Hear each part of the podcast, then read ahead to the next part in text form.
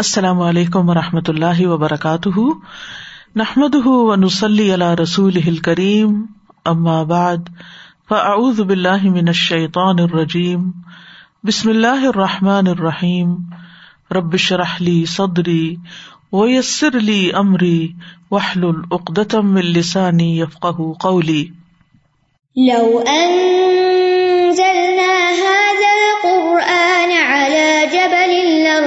لرأيته خاشعا لرأيته خاشعا متصدعا من خشية الله. وتلك الأمثال نضربها للناس لعلهم يتفكرون.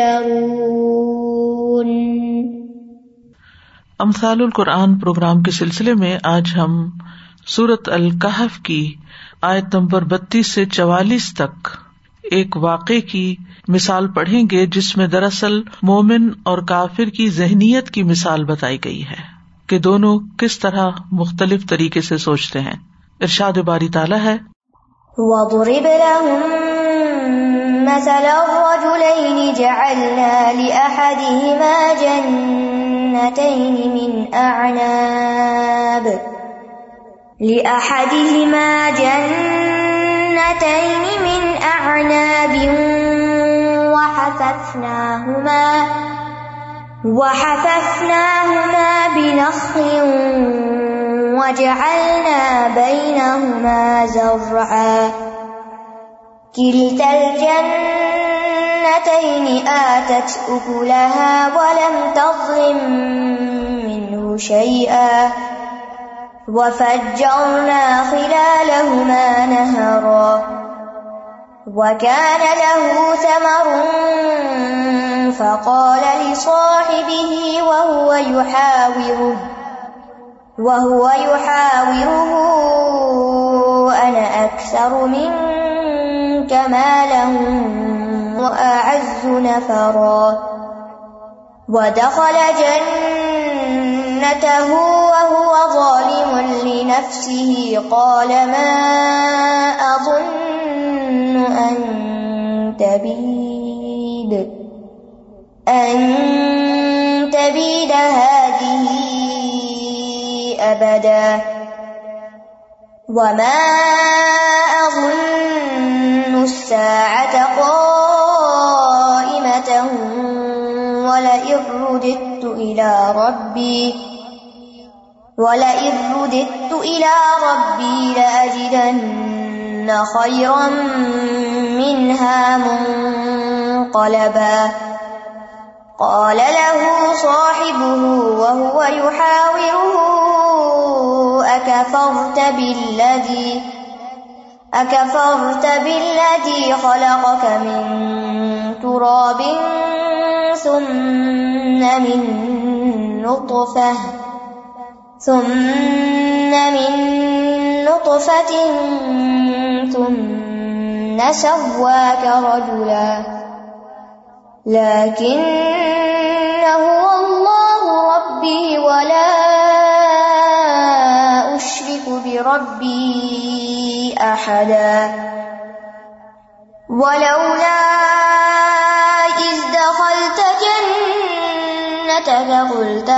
شاء الله. ما شاء الله لا قوة إلا بالله. إن ترني أنا أقل منك مالا وولدا. فعسى ربي أن يؤتيني خيرا جنتك من جنتك ويرسل عليها حسبانا من السماء من السماء فتصبح صعيدا زلقا، أو يصبح ماؤها غورا فلن تستطيع له طلبا وأحيط بثمره فأصبح يقلب كفيه على ما أنفق فيها وهي خاضية على عروشها ويقول يا ليتني لم أشرك لم أشرك بربي أحدا. ولم تكن له فئة ينصرونه من دون الله. من دون الله وما كان منتصرا. هنالك الولاية لله الحق. هو خير ثوابا وخير عقبا اور ان کے لیے دو آدمیوں کی مثال بیان کیجیے ان دونوں میں سے ایک کے لیے ہم نے انگوروں کے دو باغ بنائے تھے، اور ان دونوں باغوں کو ہم نے کھجور کے درختوں سے گھیر رکھا تھا۔ اور ہم نے ان دونوں کے درمیان کھیت بھی بنائے تھے۔ دونوں باغوں نے اپنا پھل خوب دیا، اور اس میں کچھ بھی کمی نہ کی۔ اور ہم نے ان دونوں کے بیچ ایک نہر جاری کر رکھی تھی، اور اس کے لیے پھل بھی تھا۔ تو ایک روز باہم بات چیت کرتے ہوئے اس نے اپنے ساتھی سے کہا کہ میں تم سے زیادہ مالدار ہوں اور جتھے کے اعتبار سے بھی تم سے زیادہ مضبوط ہوں اور وہ اپنے باغ میں اس حال میں داخل ہوا کہ وہ اپنی جان پہ ظلم کرنے والا تھا۔ کہنے لگا، میں نہیں سمجھتا کہ یہ باغ کبھی بھی برباد ہوگا اور نہ میں سمجھتا ہوں کہ قیامت قائم ہوگی۔ اور البتہ اگر میں اپنے رب کی طرف لوٹایا بھی گیا تو یقیناً میں ضرور اس سے بہتر لوٹنے کی جگہ پاؤں گا۔ اور جب وہ اس سے بات چیت کر رہا تھا تو اس کے ساتھی نے اس سے کہا کہ کیا تو اس ہستی کا انکار کرتا ہے جس نے تجھے مٹی سے پیدا کیا، پھر نطفے سے، پھر تجھے ایک درست مرد بنا دیا۔ لیکن میں کہتا ہوں کہ وہ اللہ ہی میرا رب ہے اور میں اپنے رب کے ساتھ کسی ایک کو بھی شریک نہیں کرتا۔ اور جب تم اپنے باغ میں داخل ہوئے تو تم نے کیوں نہ کہا ماشا اللہ، لا قوت اللہ بلّہ جو اللہ نے چاہا ہوگا، کوئی قوت نہیں مگر اللہ کی توفیق سے۔ اگر تو مجھے دیکھتا ہے کہ میں تجھ سے مال اور اولاد میں کمتر ہوں، تو ہو سکتا ہے کہ میرا رب مجھے تیرے اس باغ سے بہتر دے دے اور اس باغ پر آسمان سے کوئی عذاب بھیج دے، تو پھر وہ صاف چٹیل میدان بن جائے یا اس کا پانی گہرائی میں اتر جائے، تو تم ہرگز اسے تلاش کرنے کی استطاعت نہ رکھ سکو گے۔ اور اس کا سارا پھل گھیر لیا گیا۔ تو اس نے اس حال میں صبح کی کہ وہ اس پر جو اس نے اس باغ پہ خرچ کیا تھا، افسوس کرتا ہوا اپنی دونوں ہتھیلیاں مل رہا تھا اور وہ باغ اپنی چھتوں پر گرا پڑا تھا اور وہ کہہ رہا تھا کہ اکاش میں اپنے رب کے ساتھ کسی ایک کو بھی شریک نہ کرتا اور اس کے لیے کوئی جماعت ایسی نہ ہوئی جو اللہ کے سوا اس کی مدد کرتی اور نہ ہی وہ خود بدلا لینے والا تھا۔ وہاں سارا اختیار اللہ برحق ہی کے لیے ہے۔ وہ ثواب دینے اور انجام کے اعتبار سے بہت بہتر ہے۔ جیسا کہ ہم دیکھ رہے ہیں کہ یہ سورت القحف میں مثال بیان ہوئی ہے۔ اس مثال سے پہلے اللہ سبحان تعالیٰ نے ان مشرقین کا ذکر کیا، کفار کا ذکر کیا، جو ازراہ تکبر، کمزور اور مسکین مسلمانوں کی مجلس میں بیٹھنا گوارا نہیں کرتے تھے اور اپنے مال و دولت اور حسب نصب پہ بہت فخر کرتے تھے۔ تو اللہ سبحان تعالیٰ نے اپنے نبی کو حکم دیا وسبر نفس کما الدین یدعون ربهم بالغدات والعشی، یریدون وجهه ولا تعد عیناک عنهم تری دزینت الحیات دنیا اور اپنے آپ کو ان لوگوں کے ساتھ روکے رکھیے جو اپنے رب کو پہلے اور پچھلے پہر پکارتے ہیں یعنی صبح شام پکارتے ہیں۔ اس کا چہرہ چاہتے ہیں اور تمہاری نگاہیں ان سے آگے نہ بڑھے کہ تم دنیا کی زندگی کی زینت چاہتے ہو۔ یعنی وہ لوگ جو سوسائٹی کے سو کالڈ کمتر درجے کے اعتبار سے لوگوں کے درمیان بیٹھنا نہیں پسند کرتے تھے، لیکن چونکہ وہ ایمان والے تھے تو ایمان والوں کا رتبہ اور مقام اللہ سبحان تعالیٰ کی نگاہ میں بہت بلند ہے۔ لہٰذا اپنے نبی صلی اللہ علیہ وسلم کو اللہ تعالیٰ نے حکم دیا کہ آپ ان لوگوں کے ساتھ رہیے۔ یعنی اگر یہ کفار قریش اور مکہ کے یہ مشرقین ان کے ساتھ نہیں بیٹھنا چاہتے تو وہ اللہ کی نگاہ میں کم نہیں ہے آپ ان کی مجلس اختیار کیجیے اس کے بعد اللہ سبحان تعالیٰ نے یہ قصہ بیان کر کے یہ سمجھا دیا کہ یہ چیزیں جو دنیاوی معلومات ہے، یہ فخر کے لائق نہیں۔ کیونکہ ایک لمحے میں انسان فقیر سے غنی ہو سکتا ہے اور غنی سے فقیر ہو سکتا ہے۔ یہ سب اللہ کی دین ہے۔ تو اس لیے انسان کو ہمیشہ اللہ سبحان تعالیٰ جس حال میں بھی رکھے، اس پہ راضی رہنا چاہیے۔ اور جو کچھ بھی ملا ہے، اس پر شکر ادا کرتے رہنا چاہیے۔ اور اللہ تعالیٰ کی نافرمانی نہیں کرنی چاہیے۔ تو آئیے دیکھتے ہیں ان آیات کے اندر اللہ تعالیٰ کیا فرما رہے ہیں۔ ود رب لہم مسل رجولئی ود رب اور بیان کیجیے لہم ان کے لیے۔ دربا کا لفظی مانا تو ہوتا ہے مارنا۔ جب ایک چیز کو دوسری چیز پہ مارا جاتا ہے تو کیا ہوتا ہے؟ چوٹ لگتی۔ اگر انسان کے ہاتھ پہ کوئی ہاتھ مارے تو بھی انسان کو ہلکی یا زیادہ چوٹ محسوس ہوگی یعنی ایک احساس جاگے گا انسان کے اندر۔ اور اس طرح انسان ہوش میں آ جاتا ہے۔ آپ دیکھیں کہ جب کسی کا ہارٹ فیل ہونے لگتا ہے تو ریسیسیٹیٹ کرتے ہیں۔ کس طرح اس کے اوپر مارا جاتا ہے۔ تو یہ جو ضرب ہوتی ہے، کسی چیز کو کسی چیز کے اوپر لگایا جاتا ہے، تو اس کا فائدہ بھی ہوتا ہے۔ یعنی یہ سزا کے لیے بھی ہوتی ہے، لیکن کچھ فائدے کے لیے بھی ہوتی ہے ضربیں۔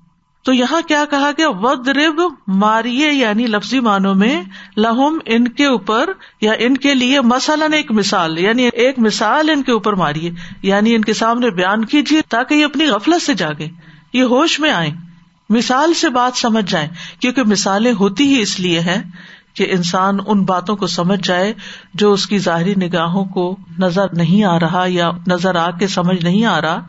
تو ود رب لہم مثلاً یعنی ان کے لیے مثال مقرر کیجیے ایک نمونہ بنا دیجیے اور لہم سے مراد اگر چہل مکہ ہے لیکن اس کے بعد یہ بات جیسے کہ آپ جانتے ہیں کہ آیات کی ایک تعویل خاص ہوتی ہے، ایک خاص کانٹیکس میں آیات اترتی ہیں، ان کے خاص مخاطب ہوتے ہیں، لیکن وہ بات صرف انہیں کے لیے نہیں ہوتی، بلکہ اس سے ایک عام مفہوم یا ہر شخص جو اس مثال کو پڑھنے یا سننے والا ہے، وہ بھی اس سے ایک بہت بڑا سبق لے سکتا ہے۔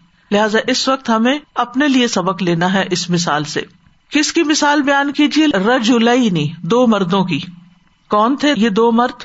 مفسرین کا اس میں اختلاف ہے کہ یہ کون لوگ تھے۔ باس کے نزدیک اللہ تعالی نے صرف سمجھانے کے لیے ایک فرضی مثال بیان کی ہے۔ یعنی حقیقت میں وہ ایگزٹ نہیں کرتی مثال، لیکن اللہ تعالیٰ نے مثال کے ذریعے ایک بات سمجھائی، جیسے کہانی کے ذریعے کسی کو کوئی بات بتائی جاتی ہے، کچھ سمجھایا جاتا ہے۔ اور بعض کہتے ہیں کہ نہیں، یہ حقیقت میں دو لوگ ایگزٹ کرتے ہیں جن کے درمیان یہ سارا معاملہ پیش آیا اور ان کی مثال کو اللہ تعالیٰ نے ان کے سامنے پیش کیا۔ اور وہ کون لوگ ہیں؟ باس کے خیال میں وہ بنی اسرائیل کے دو لوگ تھے۔ باس کے نزدیک وہ اہل مکہ میں سے ہی دو لوگ تھے، جن میں سے ایک مومن اور ایک کافر تھا۔ بہرحال، جو بھی ہوں، ہمیں اس سے غرض نہیں کہ وہ دو کون تھے، حقیقت میں تھے یا خیالی تھے۔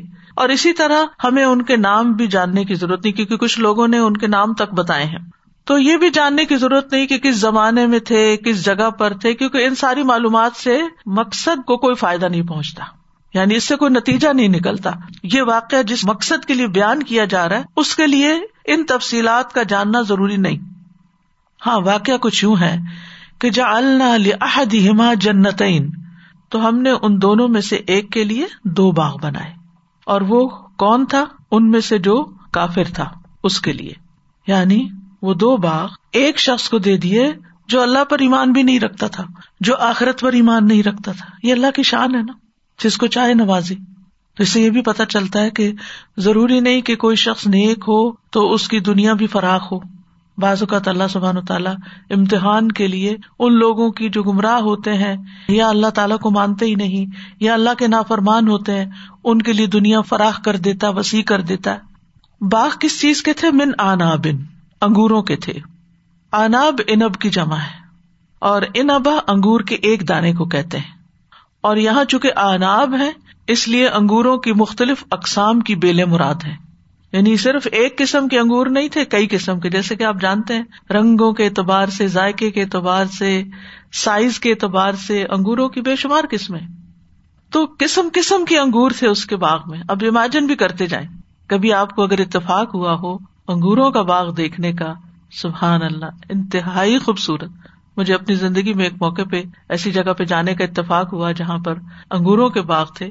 تو یعنی وہ بیلے اوپر ایک چھتری کسی حیثیت رکھتی ہیں اور ان کے نیچے آپ چلتے جائیں تو خوشے لٹک رہے ہوتے ہیں۔ جیسے شینڈلیئر لٹک رہے ہوتے ہیں، تو اسی طرح وہ زبردست نیچرل بیوٹی پیش کرتے ہیں۔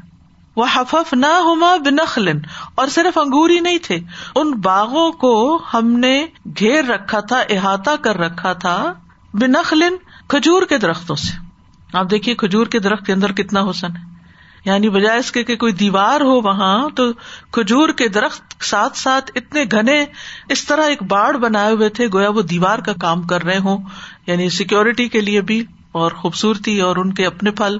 اور یہ لفظ حففنا جو ہے، یہ حفا سے ہے۔ ہا فا فا اس کا مطلب ہوتا ہے کسی چیز کو دونوں طرف سے گھیر لینا، احاطہ کر لینا۔ یعنی ہر طرف سے گھیر لینا مراد ہے۔ دونوں طرف سے مطلب یہ ہے کہ تمام جانب سے۔ جیسے قرآن مجید میں آتا نا وہ ترل ملا اکتحافین من حول العرش۔ اور تم فرشتوں کو دیکھو گے کہ عرش کے گرد گھیرا ڈالے ہوئے ہیں۔ یعنی اس کو دونوں جانب سے گھیرے ہوئے ہیں۔ ایک اور حدیث میں آتا ہے تحف الملا اکتو بے اجن فرشتے اس پر اپنے پروں کے ساتھ گھیرا ڈال لیتے ہیں۔ وجہ اللہ بئی نہ ذرا مزید یہ کہ ان دونوں باغوں کے بیچ بیچ ہم نے کھیت بھی لگایا ہوا تھا۔ اللہ سبحان تعالیٰ اس کو اپنی طرف نسبت دیتے وجہ اللہ ہم نے بنا کیونکہ کوئی بھی چیز اللہ سبحان تعالیٰ کے حکم کے بغیر گرو نہیں کر سکتی فلرش نہیں کر سکتی، پنپ نہیں سکتی۔ اور بین کہتے دو چیزوں کے درمیان کی یعنی دو باغوں کے بیچ میں بھی ہو سکتی ہے اور باغوں کے بیچوں بیچ بھی مراد ہے۔ اور ذرا جو ہوتی ہے، اس کا لفظی معنی ہوتا ہے اگانا، امبات، کھیتی اگانا۔ تو یہاں مراد ہے کھیتی۔ قرآن مجید میں آتا ہے ان تم تزرا ام نہ بھلا بتاؤ، کیا تم اسے اگاتے ہو یا ہم اسے اگانے والے ہیں؟ یعنی کھیتی اگانا دراصل اللہ کی قدرت ہے۔ انسان کا ہنر یا انسان کی قابلیت اس میں کچھ نہیں، سوائے اس کے کہ وہ ہل چلا کے اس میں بیج ڈال دیتا ہے۔ تو یہاں پر آپ دیکھیے کہ اللہ سبحان تعالیٰ باغ کا خوبصورت منظر پیش کر رہے ہیں۔ یعنی دو باغ ہیں۔ دو باغ جیسے ایک دائیں جانب، ایک بائیں جانب۔ اور جدھر بھی نظر ڈالے باغ ہی باغ نظر آتا ہے۔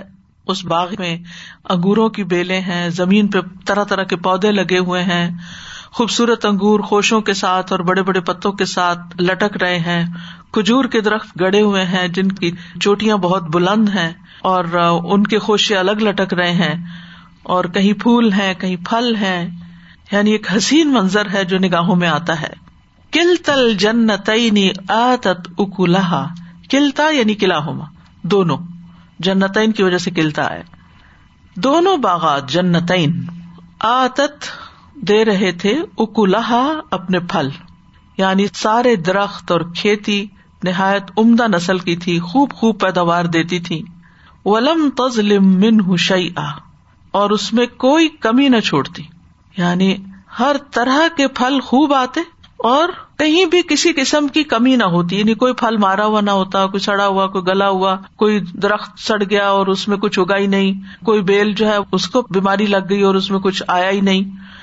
تو ظلم کا لفظ جو ہے، یہ ظلم سے۔ ظلم کا مانا کیا ہوتا ہے؟ کسی کے حق میں کمی کر دینا کمی کرنے کے معنوں میں۔ اور ویسے بھی آپ دیکھیں کہ انسان ایک بیج لگاتا ہے، جیسے ہم نے انفاق فی سبھی اللہ کی مثال پڑھی تھی۔ ایک بیج ڈالتا ہے اور اس سے سات سو بیج نکلتے ہیں۔ یعنی اس شخص نے جو بھی محنت کی تھی اور جو بھی اس نے اس میں پودے لگائے تھے، اس سے کئی گنا زیادہ اس کو پیداوار آ رہی تھی۔ یا عام باغوں کی نسبت بھی اس باغ کی پیداوار بہت زیادہ تھی۔ یعنی جیسے ہم اردو میں کہتے ہیں نا، اس نے کوئی کسر نہیں چھوڑی۔ کوئی کسر نہیں چھوڑی تھی۔ ولم تزلم منہ شعی آ وفجرنا خلال ہوما نہرا مزید یہ کہ ہم نے اس کے درمیان بیچوں بیچ نہریں بھی پھاڑ دی تھی۔ یعنی فجرنا فجر کا مانا ہوتا ہے کسی چیز کو وسیع طور پہ پھاڑنا اور شک کر دینا۔ انفجار بھی اسی سے ہے۔ جیسے بام پھٹتا ہے نا، تو اس کے لیے انفجار کا لفظ آتا ہے۔ یعنی شدت کے ساتھ پانی کو پھاڑ کے بہانے کے لیے آتا ہے۔ فجر نل ارد اون ہم نے زمین میں چشمے جاری کر دیے۔ صبح کو بھی فجر کا وقت اس لیے کہا جاتا ہے کہ صبح کی روشنی بھی ایک دم پو پھوٹتی ہے۔ پھوٹنے کا لفظ آتا ہے اور اس کی رات کی تاریخی کو پھاڑ کے نمودار ہوتی ہے اور ایک دم پورے آسمان پہ پھیل جاتی ہے روشنی پر۔ یعنی خوب خوب روشنی ہو جاتی ہے۔ تو اسی طرح اس باغ کے اندر جو پانی تھا ٹھاٹے مارتا ہوا، جیسے ٹھاٹے مارتا ہوا دریا ہو اور زبردست قسم کی نہر ہو۔ اور خلال کا لفظ جو ہے، خلل سے ہے۔ دو چیزوں کے درمیان کشادگی جو ہوتی ہے، جیسے دو دانتوں کے بیچ میں جو گیپ آ جاتا ہے اور اسی طرح دو چیزوں کے درمیان کا جو فاصلہ ہوتا ہے، اس کو خلال کہا جاتا ہے۔ تو مطلب یہ کہ کہیں کھیت اگا ہوا تھا اور پھر جو بیچ کی جگہ تھی وہاں سے پانی گزر رہا تھا اور پھر کھیت اگا ہوا تھا اور یعنی بیچوں بیچ وہ نالیاں بنی ہوئی تھی اور نہریں بہ رہی تھی اور نہر جو ہے، بنیادی طور پہ اردو میں تو نہر کہتے ہیں نا کنال کو، لیکن عربی میں نہر کا لفظ دریا کے لیے بھی استعمال ہوتا ہے۔ بیسیکلی اس جگہ کے لیے نہر کا لفظ استعمال ہوتا ہے جہاں کثرت سے پانی بہتا ہے، بھلے وہ کنال ہو یا ریور ہو۔ اور اس کی جمع جو ہے، وہ انہار آتی ہے۔ تو مطلب یہ تھا کہ ان دونوں باغات کے درمیان رواں دواں نہریں تھی ایک نہر چیری پانی کے ساتھ بہ رہی ہے اور انسان اپنے باغ کو سیراب کرنے کے لیے کسی کنویں کا محتاج نہیں ہے اور نہ ہی اس کو کوئی نالیاں کھودنے کی ضرورت ہے۔ یعنی ایک خوبصورت منظر بھی پیش کر رہی ہے باغ ہو اور اس میں نہریں بھی چل رہی ہوں، پانی ہو تو منظر اور زیادہ حسین ہو جاتا ہے۔ تو آپ دیکھیے کہ اللہ سبحان تعالیٰ نے اس کو نعمت دینے میں کوئی کمی نہیں چھوڑی تھی۔ ہر طرح کی نعمت عطا کی تھی۔ وہ کان سمر اور اس کا سمر بھی تھا۔ سمر بنیادی طور پر درخت کے ان اجزاء کو کہتے ہیں جن کو کھایا جا سکتا ہے یعنی قابل استعمال۔ اس کا واحد سمرا ہوتا ہے اور جمع فمار اور سمرات وہ کان لہو سمر اور اس کا پھل بھی تھا۔ اب یہاں اوپر بھی ہم بات پڑھ چکے ہیں کہ اکل بھی آئے تھے اور یہاں سمر کی بات ہے، تو اکل ہوتا ہے وہ جس کو کھایا جاتا ہے یعنی فروٹس اور سمر جو ہے یہاں پروفٹ کے معنوں میں ہے یعنی اس کا نفع۔ یعنی ظاہر ہے کہ اتنا پھل جس باغ پہ آئے، وہ سارا اس نے خود تھوڑی کھانا ہے اس کے گھر والوں نے۔ تو پھر عموماً کیا کرتے ہیں باغوں والے؟ بہت امیر ہوتے ہیں ماشاء اللہ وہ خوب خوب اس سے آمدنی حاصل کرتے ہیں۔ جب ان کا پھل پک جاتا ہے اور اس سے پہلے ہی وہ اس کو ایک طرح سے بیچ دیتے ہیں۔ تو یعنی خوب خوب اس کو مال حاصل ہوتا تھا، اس سے نفع حاصل ہوتا تھا۔ تو اس ساری چیز نے اس کے اندر ایک غرور پیدا کر دیا تھا، تکبر پیدا کر دیا تھا۔ فقال علی صاحب ہی تو اس نے اپنے ساتھی سے کہا، اپنے دوست سے کہا، جو کون تھا؟ مومن تھا، لیکن مسکین تھا، اس کے پاس باغ نہیں تھا، اس کے پاس زیادہ مال نہیں تھا۔ جو تاریخی روایات پیش کی جاتی ہیں، اس میں یہ بتایا جاتا ہے کہ یہ دونوں بھائی تھے، کسی بادشاہ کے جو بنی اسرائیل میں گزرے، اس کے بیٹے تھے جو باپ فوت ہو گیا تو دونوں کو برابر کا مال ملا، لیکن ایک بھائی نے تو اس سے باغ بنا لیے اور جو دوسرا غریب رہ گیا، اس نے وہ مال صدقہ کر دیا تھا۔ یعنی یہ اپنی دنیا بنا رہا تھا، وہ اپنی آخرت بنا رہا تھا۔ تو اب وہ مسکین تھا، کمزور تھا، کیونکہ اس کے پاس اپنی بس ضرورت کی چیز تھی۔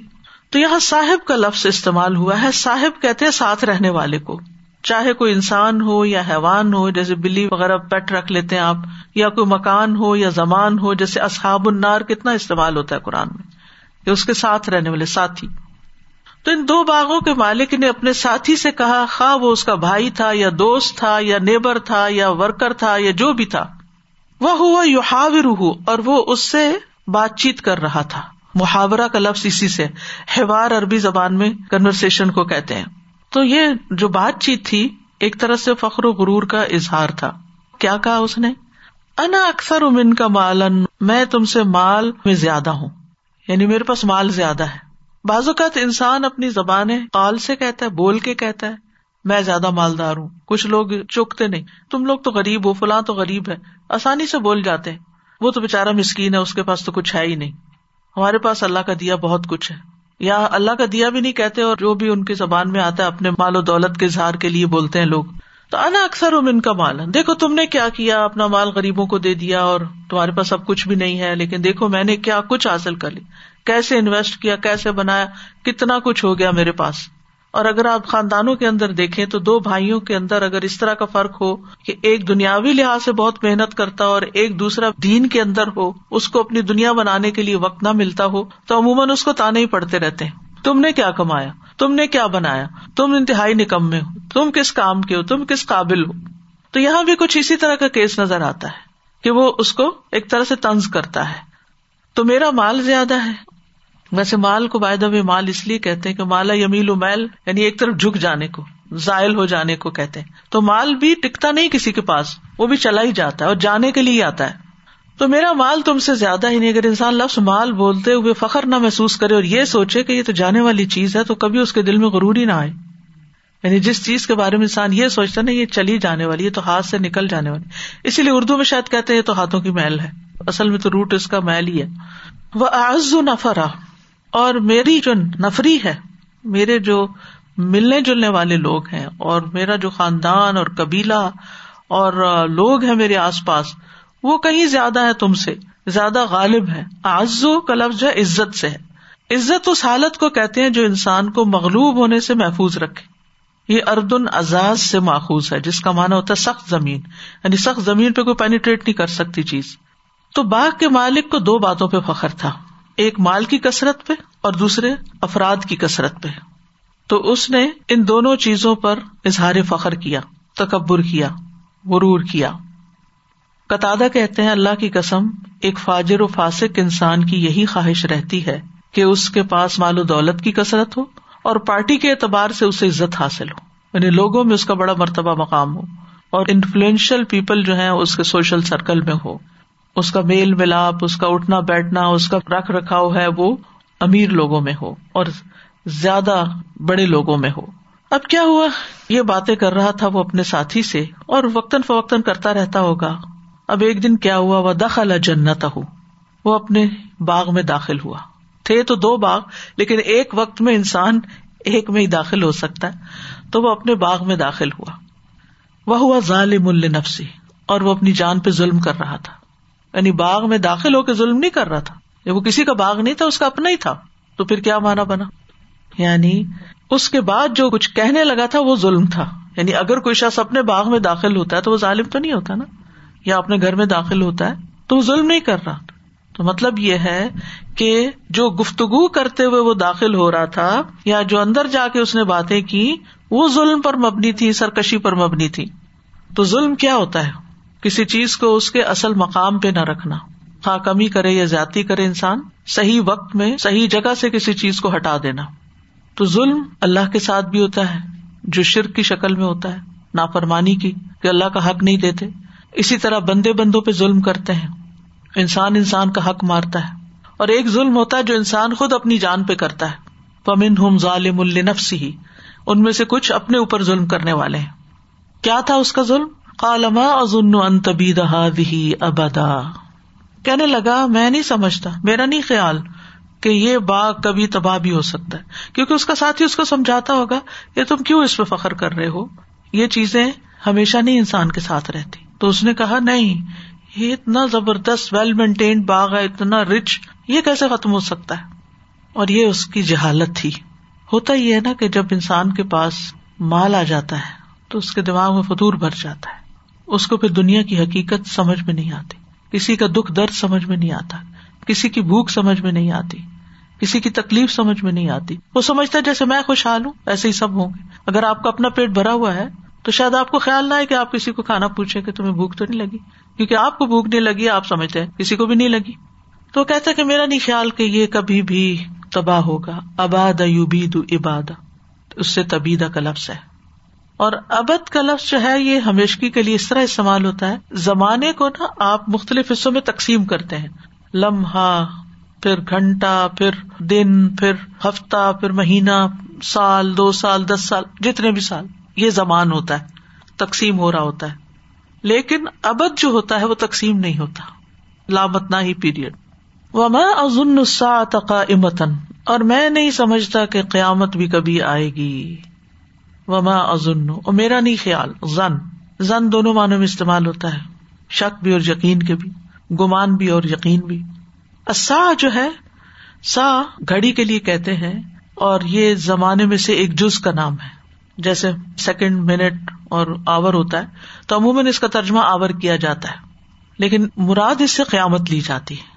یعنی وہ وقت جب قیامت آئے گی۔ اور قیامت وہ ہے جب دوبارہ سب لوگ کھڑے ہوں گے۔ یعنی قیامت کا دن وہ دن ہوگا جس دن سب لوگ دوبارہ اٹھیں گے، قام یقوم سے۔ اور سا کیا ہے؟ وہ گھڑی جب دنیا کی تباہی شروع ہوگی، تو تھوڑا سا فرق بھی ہے۔ جیسے کہتے نا ایک طرح سا یس کا انسا تو ترجمہ ہم قیامت ہی کر دیتے ہیں، کیونکہ ان دونوں میں فاصلہ بھی ہے۔ یعنی پہلے جو سب چیزیں ختم ہو جائیں گی، پھر جب تک اللہ چاہے گا، ایسے ہی رہے گی۔ پھر اللہ تعالیٰ دوبارہ سور پونکیں گے اور اس سے پھر یہ کہ سب اٹھ کے کھڑے ہو جائیں گے۔ تو جو پہلی کیفیت ہے اس کو سا کہتے ہیں اور جو دوسری ہے وہ قیامہ۔ لیکن اوور آل جو لفظ اول سے آخر تک ہر چیز کو کور کرتا ہے، یہ قیامت ہوتا ہے۔ وہ کہتا ہے کہ میں نہیں سمجھتا کہ قیامت کی گھڑی بھی آنے والی ہے۔ ولا اردت تو الا ربی اور البتہ اگر میں اپنے رب کی طرف لوٹایا بھی گیا، رد کا مطلب ہوتا ہے پھیرنا لجدن تو ضرور میں پاؤں گا۔ وجہ یجید اسے، اجیدن تاکید کے لیے، لام بھی تاکید کا نون بھی تاکید کا خیر امن ہا منقلبا اس سے بھی بہتر لوٹ کے جانے کی جگہ۔ اور منقلب کا لفظ قلب سے ہے۔ اور قلب شے کا مطلب ہوتا ہے کسی چیز کو پھیرنا، ایک حالت سے دوسری حالت کی طرف پلٹانا۔ تو یہ باغ والے کی انتہائی سرکشی تھی۔ کیونکہ ہوتا یہ کہ جب انسان کو کچھ مل جاتا ہے تو پھر سرکشی کرنے لگتا ہے۔ جیسے سورت اللہ الگ میں آتا ہے کل ان انسان اللہ یتغا کیوں؟ ارستغنا ہرگز نہیں، بے شک انسان یقیناً حد سے نکل جاتا ہے۔ اس لیے کہ وہ اپنے آپ کو دیکھتا ہے کہ میں غنی ہو گیا ہوں۔ مجھے اب کسی کی ضرورت نہیں رہی۔ تو سرکش ہو جاتا ہے، اکڑ جاتا ہے۔ تو اسی لیے اللہ تعالیٰ فرماتے نا قطل انسان اما اکفرا میں نئی شعین خلا کا اپنی حیثیت تو دیکھو، اپنی ہستی تو دیکھو۔ کس چیز کی وجہ سے تم اکڑ رہے ہو؟ عموماً یہ ہے کہ اللہ سبحان و تعالیٰ نے انسان کو جو نعمتیں دی ہے نا، خود کو اور دوسروں کو فائدہ پہنچانے کے لیے۔ جب یہ ایک حد سے زیادہ ہوتی ہیں یا کچھ بھی انسان کو مل جاتی ہیں تو انسان ان سے صحیح کام لینے کی بجائے ان پہ فخر اور غرور کرنا شروع کر دیتا ہے۔ ان کی وجہ سے اپنے آپ کو بڑا خیال کرنے لگتا ہے، تکبر کرتا ہے۔ اس میں آپ دیکھیے کہ اللہ سبحانہ تعالیٰ دولت کس لیے دیتا ہے؟ اس لیے تو نہیں کہ ہم اپنے آپ کو بڑا ثابت کریں۔ اللہ تعالیٰ ہمیں علم کس لیے دیتا ہے؟ اس لیے تو نہیں کہ ہم اس کے ساتھ تکبر کریں۔ ہمیں اولاد اس لیے تو نہیں دیتا کہ اس کی وجہ سے ہم دوسروں پہ فخر اور غرور کریں۔ ہمیں اللہ تعالیٰ بولنے کی قوت اس لیے تو نہیں دیتا کہ ہم دوسروں کو ذلیل کرتے پھریں۔ ہمیں اللہ تعالیٰ نے یہ جذبات اس لیے تو نہیں دیے کہ ہم یہ سارے کے سارے دنیا کے لیے استعمال کریں اور اپنے رب کی محبت کا کچھ حصہ بھی ان کے ساتھ نہ رکھے لیکن یہ ہے کہ عام طور پر انسان کی یہ کمزوری ہے کہ دھوکا کھا جاتا ہے، لیکن بھول جاتا ہے کہ یہ غرور اور یہ فخر اور یہ ناز اور یہ تکبر نیکیوں کو کھا جاتا ہے، نیکیوں کو ختم کر جاتا ہے۔ اصل میں ہر انسان کے اندر کچھ ایسی چیزیں اللہ نے امتحان کے لیے رکھ دی ہے نا کہ اگر وہ نہ ہو تو انسان کا امتحان ہی نہ ہو۔ جیسے انسان کے اندر انا ہے۔ یعنی ہر انسان کے اندر یہ احساس ہوتا ہے کہ یعنی اللہ نے مجھے پیدا کیا، مجھے کچھ صلاحیتیں دی ہیں، جس کی وجہ سے وہ خود اعتمادی حاصل کرتا ہے۔ یہ خود اعتمادی زندگی میں آگے بڑھنے میں مدد دیتی ہے۔ لیکن اکثر لوگ اس انا کو ضد بنا لیتے ہیں اور فخر کی صورت اختیار کر لیتے ہیں۔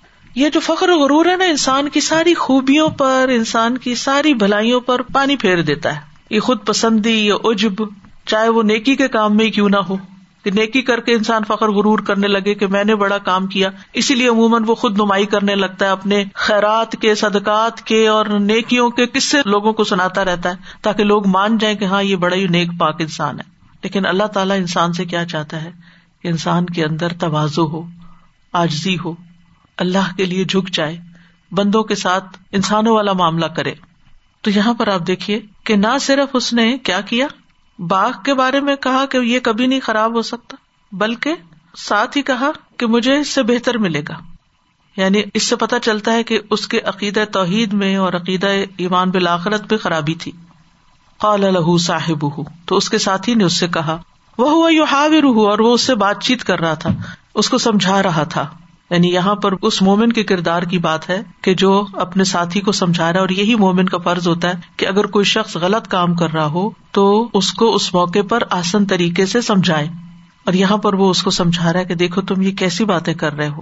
اکفرتا بلدی خلاقہ کا من ترابن کیا تم نے اسی رب کا انکار کر دیا؟ اسی ہستی کا انکار کر دیا جس نے تجھے مٹی سے بنایا؟ تمہاری اصل کیا؟ اصل حقیقت یاد رکھو۔ ثم من نطفت پھر نطفے سے۔ سب سبا کر اجلا پھر تمہیں ایک مکمل انسان بنایا۔ انسان فخر اور غرور سے کیسے بچ سکتا ہے؟ جب وہ اپنی اصلیت کو نہ بھولے، اپنی تخلیق کو نہ بھولے۔ حل اتا السان دہری لم یقن شعی امد گورا کیا انسان پہ زمانے میں سے کوئی ایسا وقت گزرا کہ وہ کوئی ایسی چیز نہ تھا کہ جس کا کہیں ذکر ہو؟ ایک اور جگہ پر اللہ تعالیٰ فرماتے، خلق انسان امن نطفتن فضا ہوا خسیم مبین۔ اللہ نے انسان کو ایک قطرے سے پیدا کیا تو پھر اچانک وہ کلم کلا جگڑالو بن گیا تو وہ اس کو سمجھا رہا ہے کہ یہ باتیں زیب نہیں دیتی، ایسے مت کرو۔ اپنی حیثیت کو دیکھو کہ کس طرح اس نے تمہیں ذرے سے ایک مکمل مرد کی شکل دی۔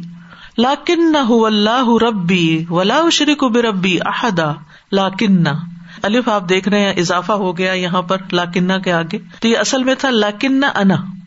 لاکن نہ انا تھا تو حمزہ حذف ہو گیا، نون نون میں مدغم ہو گیا، تو یہ لاکن نہ بن گیا۔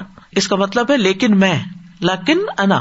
ہو اللہ ربی۔ لیکن میں کیا سمجھتا ہوں کہ وہ اللہ ہی میرا رب ہے۔ ولا اشری کو بے ربی احدا۔ اور میں اپنے رب کے ساتھ کسی ایک کو بھی شریک نہیں کرتا۔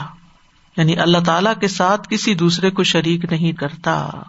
تو شرک دو طرح کا ہوتا ہے نا۔ ایک تو اللہ تعالیٰ کی ذات میں، اس کی صفات میں کسی کو شریک ٹھہرانا۔ اور ایک ہے اللہ کے ساتھ کسی نیکی کے کام میں دوسرے کو بھی خوش کرنے کی کوشش کرنا جس کو ریا کاری کہتے اور اس سے نفاق پھوٹتا ہے۔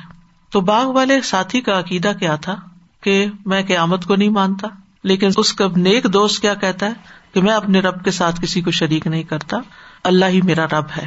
پھر مزید سمجھاتا ہے ولا اس دخل تا جنت کا کل تماشا اللہ لا قوت اللہ بلّہ اور یہ کیوں نہ ہوا کہ جب تم اپنے باغ میں داخل ہوئے تو تم کہتے ماشا اللہ، جو اللہ نے چاہا وہ ہوا۔ لا قوت اللہ بلّہ اللہ کے سوا کوئی قوت نہیں۔ یعنی نعمتیں اس وقت سلامت رہتی ہیں جب انسان نعمتوں کے ساتھ شکر کا معاملہ کرے، اس ہستی کا اقرار کرے اور اس کا بار بار ذکر کرے۔ یعنی ماشا اللہ، لا قوت اللہ بلّہ یہ تکرار ہے نا اللہ کی۔ یعنی نعمت پا کے اللہ ہی کو یاد کرو۔ اور یہ جو لا حول ولا قوت اللہ بلّہ عموماً کہتے ہیں نا، تو حول کا مطلب ہوتا ہے حرکت، تدبیر اختیار کرنا۔ یعنی کوئی تدبیر پلاننگ نہیں ہم کر سکتے جب تک اللہ نہ چاہے۔ اور پھر کسی چیز کو کرنے کی قوت یا کسی شر کو ہٹانے کی قوت ہم میں نہیں۔ تو نہ تدبیر کی قوت ہم میں، وہ بھی اللہ ہی ہمارے ذہنوں میں ڈالتا ہے۔ اور اسی طرح کسی شر کو دور کرنے کی بھی قوت نہیں ہم میں۔ کچھ بنانے کی قوت بھی ہم میں نہیں۔ تو لا قوت اللہ بلّہ تم کہو کہ یہ سارا اللہ کی پلاننگ تھی اور اللہ کے دیے سے یہ سب کچھ بنا ہے۔ تو شاید سے لوگوں نے یہ مطلب نکالا ہے کہ جب کوئی اچھی چیز دیکھو تو ماشاء اللہ کہو یا لا قوت اللہ بلّہ یہ الفاظ کہنے چاہیے۔ لیکن حدیث میں آتا ہے کہ جب تم میں سے کوئی اپنے بھائی یا اس کی ذات یا مال میں اچھی چیز دیکھے اور اس کو پسند آئے، اچھی لگے، دل خوش ہو جائے دیکھ کے کسی کی نعمت، تو اسے برکت کی دعا دے۔ کیونکہ نظر کا لگنا برحق ہے۔ یہ مسرت احمد کی روایت ہے۔ یعنی اچھی چیز کو دیکھ کے انسان جب کہتا او واہ اس طرح کے الفاظ جب بولتا ہے، تو پھر کیا ہوتا ہے کہ بعض اوقات وہ حسد کی نظر بھی ہو سکتی ہے اور بعض اوقات ایک حسرت کی ہو سکتی ہے، یا جو بھی یا کسی بھی چیز کی نہ ہو، تو نظر کی ایک تاثیر ہوتی۔ لیکن اگر آپ دیکھتے ہی کوئی چیز اچھی لگی، بارک اللہ فی کو بارک اللہ لک بارک اللہ علیہ کا ہر طرح کہا جا سکتا ہے۔ اور اسی طرح ابن اسمین کہتے ہیں کہ جب انسان کو اپنے مال میں کوئی ایسی چیز نظر آئے جو اس کو اچھی لگے، تو اس کو کہنا چاہیے ماشاء اللہ اللہ قوت اللہ بلّہ جیسے کہ دو باغ والوں کے قصے میں یہ شخص باغ میں داخل ہو کے اس کو بتا رہا ہے کہ یہ لفظ پڑھا کرو۔ ان طرح نہیں انا اقل من کا مالم و ولدا۔ اگر تم دیکھتے ہو مجھے کہ میں تم سے مال اور اولاد میں کم ہوں یعنی آپ اپنے سے کم مال والے کو دیکھے تو پھر کیا سوچے کہ یہ تو اللہ کا فضل ہے مجھ پر۔ یعنی اللہ کا فضل تمہیں اپنے اوپر یاد کرنا چاہیے تھا۔ نہ ان شکر تم لزید نہ کم تاکہ تمہیں نعمتیں زیادہ ملے لیکن تم نے ایسا نہیں کیا، تو ہو سکتا ہے فاسا ربی یعنی خیرم من جنت تو ہو سکتا ہے کہ میرا رب مجھے تمہارے باغ سے بہتر دے۔ سبحان اللہ، کتنی پازیٹو سوچ ہے کہ کسی کے باغ کو دیکھ کے حسرت کرنے کی بجائے اور غم کھانے کی بجائے یہ کہنا کہ اللہ مجھے اس سے بھی بہتر دے سکتا ہے۔ مجھے اس پہ غم کھانے کی کیا ضرورت ہے؟ تو اس میں امید بھی پائی جاتی ہے۔ اور بعض علماء نے کہا کہ یہ بد دعا بھی تھی۔ اور ایسا شخص جو ظالم ہو، اس کو اس حد تک ایسی بات کہی بھی جا سکتی ہے۔ یعنی جس چیز کے ساتھ تم مجھ پہ فخر کر رہے ہو، اللہ اس کو ختم کر دے اور مجھے اس سے بہتر دے دے۔ کیونکہ جو شکر کرتا ہے، اس کو مزید ملتا ہے۔ اور جو ناشکری کرتا ہے، اس سے نعمت لے لی جاتی ہے۔ وہ یورسلا علیہ حسبان سما اور اس پر آسمان سے کوئی آفت بھیج دے۔ جو آفت آسمان سے آتی ہے اس کو انسان روک نہیں سکتا مدافعت نہیں کر سکتا۔ تو اس لیے خاص طور پر فرمایا آسمان سے بھیجے۔ مثلاً بارشیں زیادہ ہو جائیں برف زیادہ پڑ جائے سیلاب زیادہ آ جائے۔ سیلاب اوپر کی بارش ہی آتا ہے نا۔ یا اوپر سے کوئی آگ برسے تو پھر ایسی صورت میں انسان کے اندر کوئی طاقت نہیں کہ اس کو اپنے سے دور کر سکے۔ تو ایسی آفت یعنی جو انسان کے خیال بھی, بھی نہ ہو۔ حسب یا حسب کا مطلب ہوتا ہے نا گمان کرنا۔ فتس بے حسائی دن تو ایسی صورت میں وہ کیا ہو جائے؟ شٹیل زمین بن جائے۔ ضلع ضلق کہتے ہیں ایسی زمین کو جہاں قدم پھسلتا ہو۔ یعنی باغ ایسا چٹیل ہو جائے کہ وہاں کچھ نہ ہوگے اور چلنے کے قابل بھی نہ ہو۔ یعنی مجھے اللہ بہتر باغ دے دے اور تمہارے اس باغ کو چٹیل زمین میدان بنا دے۔ او یوس میں ہما غورن یا اس کا پانی گہرائی میں چلا جائے۔ جیسے سورت الملک میں آتا ہے نا کل ار تم اسبہ ماؤ کم غورن فمئی اتی کم بما معین۔ تو ماں اہا سے مراد وہ چشمہ جہاں سے نہر نکل رہی ہے۔ اس چشمے کا پانی اتنا زمین میں گہرا چلا جائے کہ تم کسی صورت اسے دوبارہ نکال ہی نہ سکو۔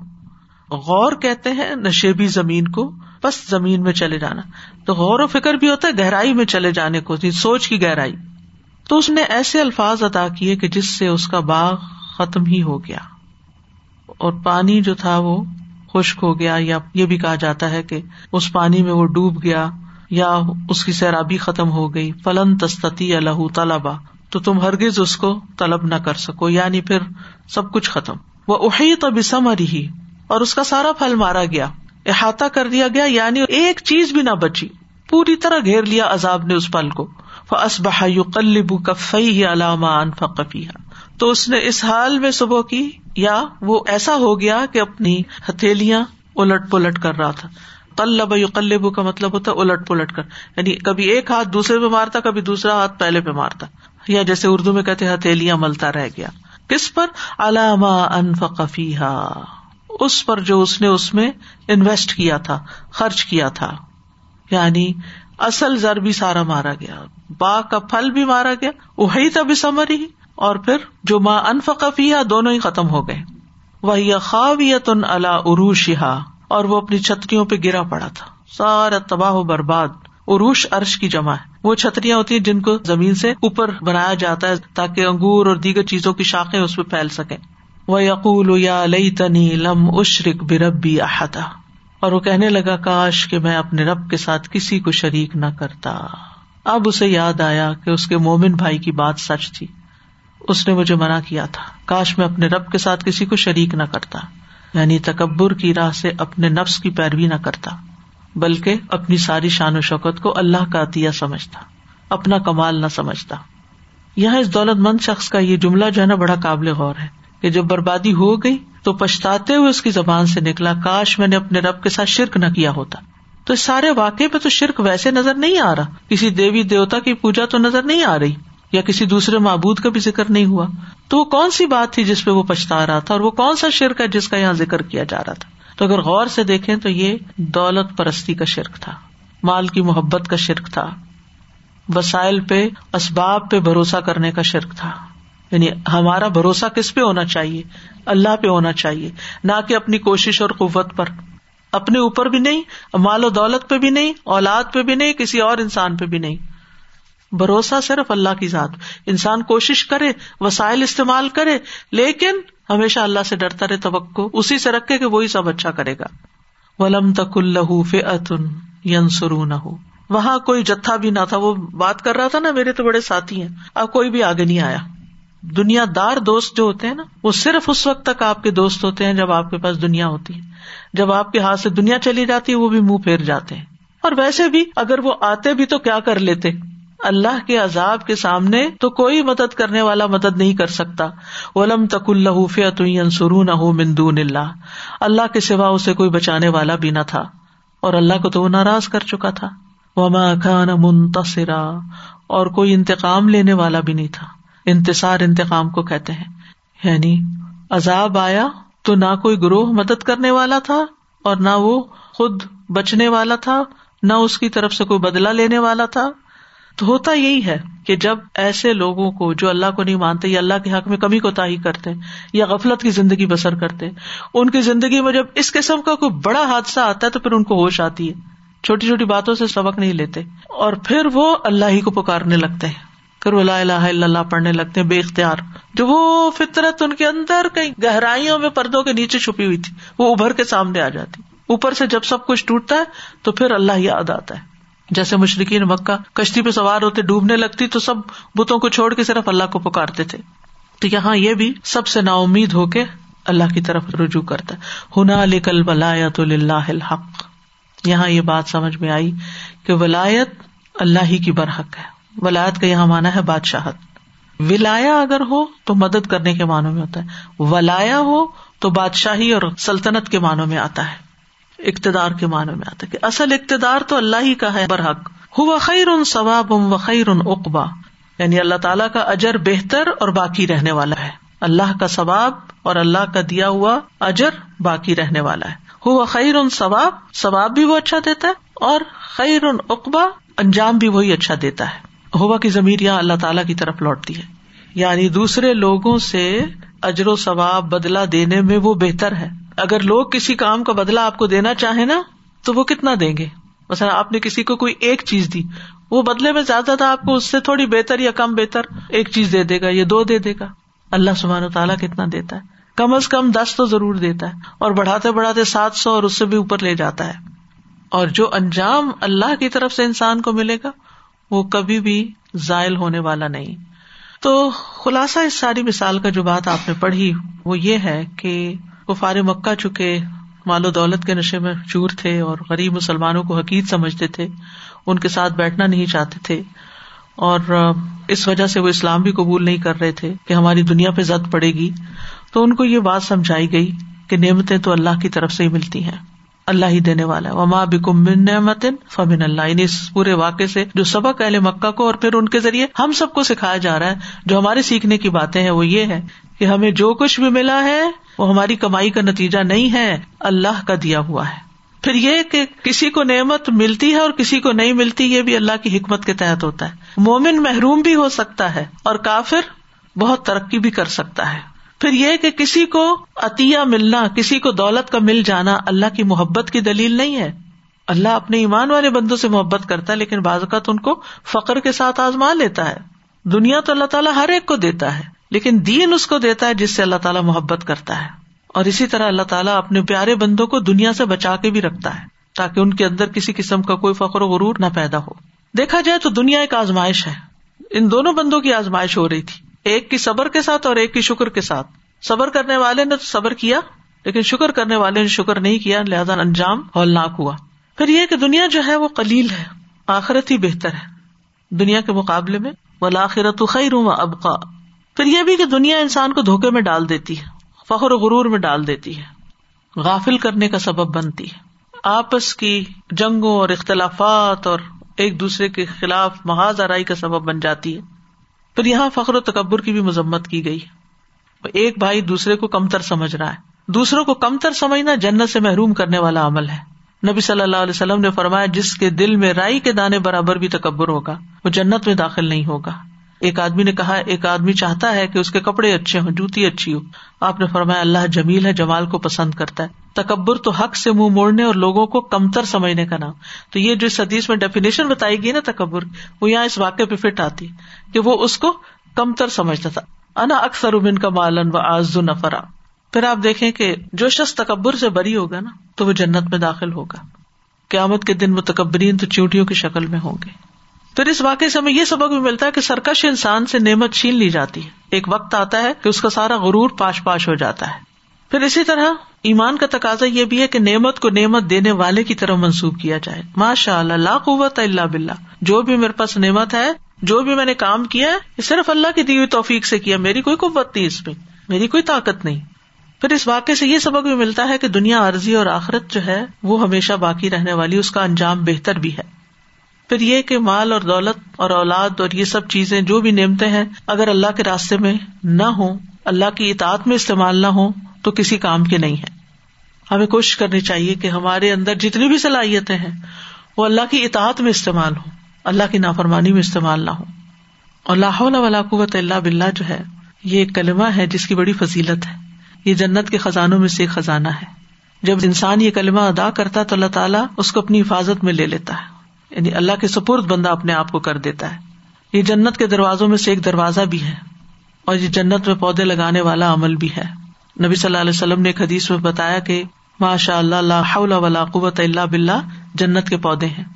اس کلمے کو کثرت سے کہنے کا حکم یعنی اللہ قوت اللہ بلّہ کثرت سے پڑھا کرے حضرت ابو ذر کہتے ہیں، مجھے میرے خلیل نے سات چیزوں کی وسیعت کی، میں مساکین سے محبت کروں ان کے قریب رہوں۔ اپنے سے نیچے والے کو دیکھوں، اوپر والے کو نہ دیکھوں۔ میں سے رحمی کروں، اگرچہ کوئی مجھ سے رشتہ توڑے۔ اور یہ کہ میں لاہور ولاقوت اللہ بلّہ کی کسرت کر دوں۔ اور یہ کہ حق بات کہوں، خواب و تل کی کیوں نہ ہو۔ اللہ اکبر۔ بڑا ہی مشکل کام ہے یہ۔ بہت مشکل۔ لیکن اس میں خیر بھی بہت آتی۔ وقتی طور پہ نقصان بھی ہو سکتا ہے۔ تکلیف بھی ہوتی ہے۔ آپ کو لوگ ذلیل بھی کرتے ہیں بعض اوقات۔ لیکن انجام وہی بہتر ہے جو اللہ کے پاس اور میں اللہ کے بارے میں کسی ملامت کرنے والے کی ملامت کی پرواہ نہ کروں اور یہ کہ میں لوگوں سے کچھ نہ مانگوں۔ سبحان اللہ۔ یہ نصیحتیں کی تھی ابو ذر نبی صلی اللہ علیہ وسلم اور یہ صرف ان کے لیے نہیں تھی یعنی خاص ان کے لیے تھی اور عام ہم سب کے لیے بھی ہیں۔ پھر یہ ہے کہ یہ کلمہ جو ہے لاہ قوت اللہ بلّہ یہ کفایت کرنے والا ہے۔ اللہ کا محبوب کلام ہے۔ گناہوں کا کفارہ بھی ہے۔ تو کرنے کا کام کیا ہے؟ نعمت ملے تو شکر ادا کریں۔ تکبر نہ کریں۔ نعمتوں کو اللہ کی عنایت سمجھیں، اپنی قابلیت نہ سمجھیں۔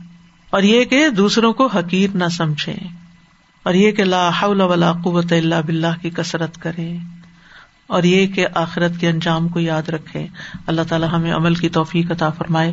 سبحان اللہ الحمد للہ ولا الہ الا اللہ واللہ اکبر۔ ولا حول ولا قوت اللہ بلّہ سبحان اللہ لا شریک لہ لہ الملک و لہ الحمد و علا کل شعی ان قدیر، لا حول ولا قوت اللہ بلّہ سبحان اللہ و بحمدہ۔ اللہ انی اعوذ بک من البخلی و اعوذ بک من الجبنی و اعوذ بک من ان ارد الى ارذل العمر و اعوذ بک من فتنة الدنیا و عذاب القبر۔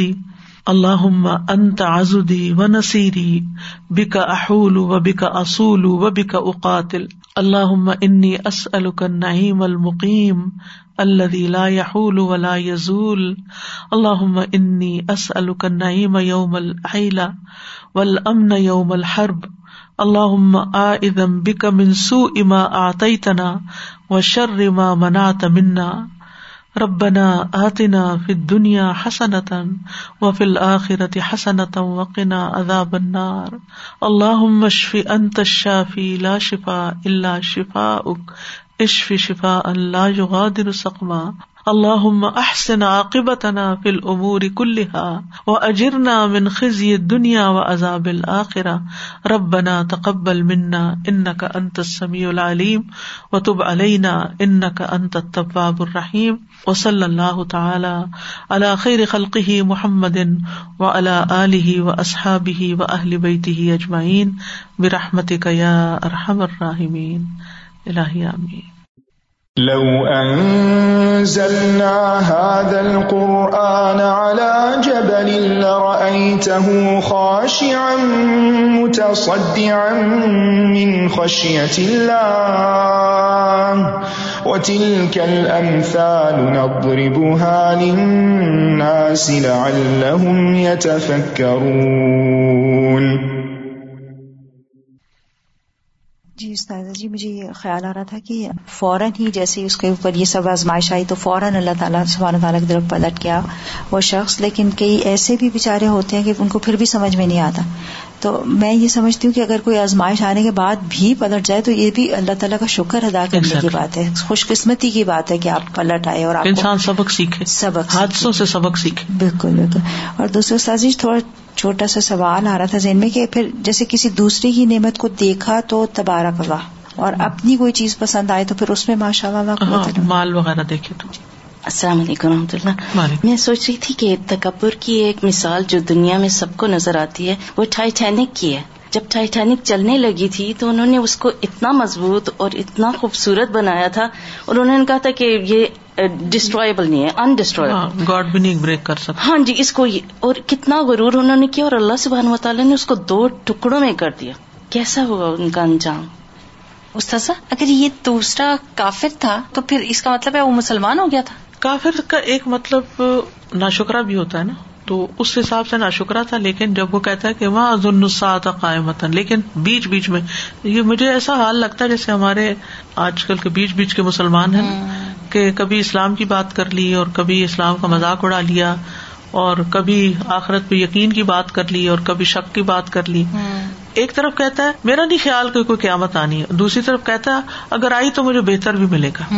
بیچ میں کنفیوز اسٹیٹ آج کل اگر انٹروڈکشن دیکھیں نا آپ انفلوئنشل پیپل ہوتے ہیں جو کہ نا وہ شروع ہی ایسے ہوتے ہیں کہ ہماری یہ کمپنی ہے اور اتنے لوگ ہمارے انڈر کام کر رہے ہیں اور یہ یہ ہمارا کام ہے اور وہ ان کی کمپنی کے جو تعداد ہے اس سے وہ اپنے آپ کو بتاتے ہیں کہ ہمارے پاس کیا فیسلٹیز ہے پھر دوسرے کے اوپر پوچھتے ہیں اچھا اور اگر کوئی ان کے معیار کے مطابق نہیں ہے تو پھر وہ ان کو نیچا دیکھتے ہیں۔ سارا چکر ہی یہ ہے۔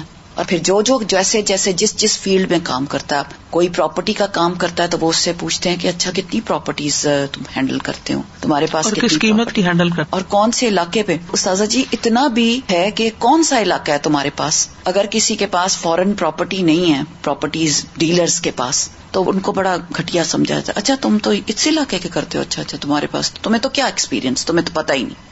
تو اس طرح تو یہ دنیا میں ہم ناپتے ہیں ایک دوسرے کو کہ کتنے تمہارے پاس کیا چیز ہے کیونکہ اب اسٹینڈرڈ اور ہو گئے لوگ اپنے مال اور دولت اس کو زیادہ دیکھتے ہیں۔ اولاد کا بھی نہیں اتنا کرتے۔ پہلے ہوا کرتا تھا کہ لوگ اپنے دیکھتے تھے ہمارے بیٹے کتنے ہیں بچے کتنے اب اس چیز کو وہ زیادہ اہمیت دیتے ہیں۔